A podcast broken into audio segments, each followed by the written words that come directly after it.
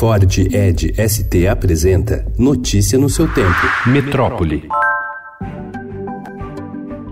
De falta de bandejão até viagens técnicas barradas. Os efeitos do bloqueio de verbas nas universidades federais, anunciado em abril pelo Ministério da Educação, vêm sendo sentidos por aqueles que estão na ponta, os alunos. Em meio aos cortes, as instituições têm anunciado medidas de economia, enquanto que os estudantes, para contornar os problemas, apelam para marmitas, caronas, vaquinhas e até empréstimos. Em nota, o MEC informou que o critério para o bloqueio foi operacional, técnico e isonômico.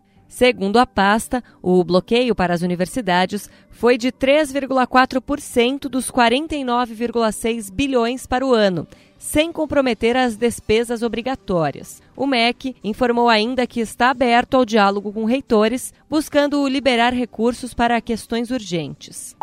Com verbas restritas, parte das universidades federais prevê suspender atividades. A Universidade Federal da Bahia, que tem 48 milhões de reais bloqueados, está funcionando em horário especial neste mês para economizar água e energia. A Universidade Federal de São Paulo também prevê suspensão das atividades caso não ocorra desbloqueio. O bloqueio para atividades de manutenção da universidade, como água, luz e segurança, foi de aproximadamente 34,5%. Na Universidade Federal Federal do Acre, que teve 13 milhões de reais bloqueados, 75 das 278 bolsas de iniciação científica foram cortadas e os editais para bolsas de extensão e estágio suspensos. A UFAC prevê fechar o restaurante universitário. Na Universidade Federal do Rio de Janeiro, a obstrução orçamentária foi de 114 milhões de reais. A universidade informou que fará contato com o MEC para que não apenas tenha condições de funcionar, mas permaneça na posição de liderança na educação educação superior brasileira.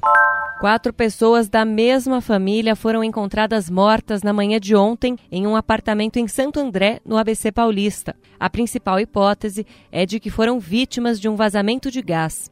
A taxa de monóxido de carbono medida no apartamento foi mais de 20 vezes o nível tolerado pela saúde. Os corpos foram encontrados pela irmã de uma das vítimas, que morava no mesmo prédio e estranhou a falta de notícias dos parentes desde que eles chegaram de uma viagem na noite de sexta-feira. Em entrevista a jornalistas, o delegado responsável pelo caso afirmou que o sistema de gás não tinha chaminé e o apartamento estava todo fechado.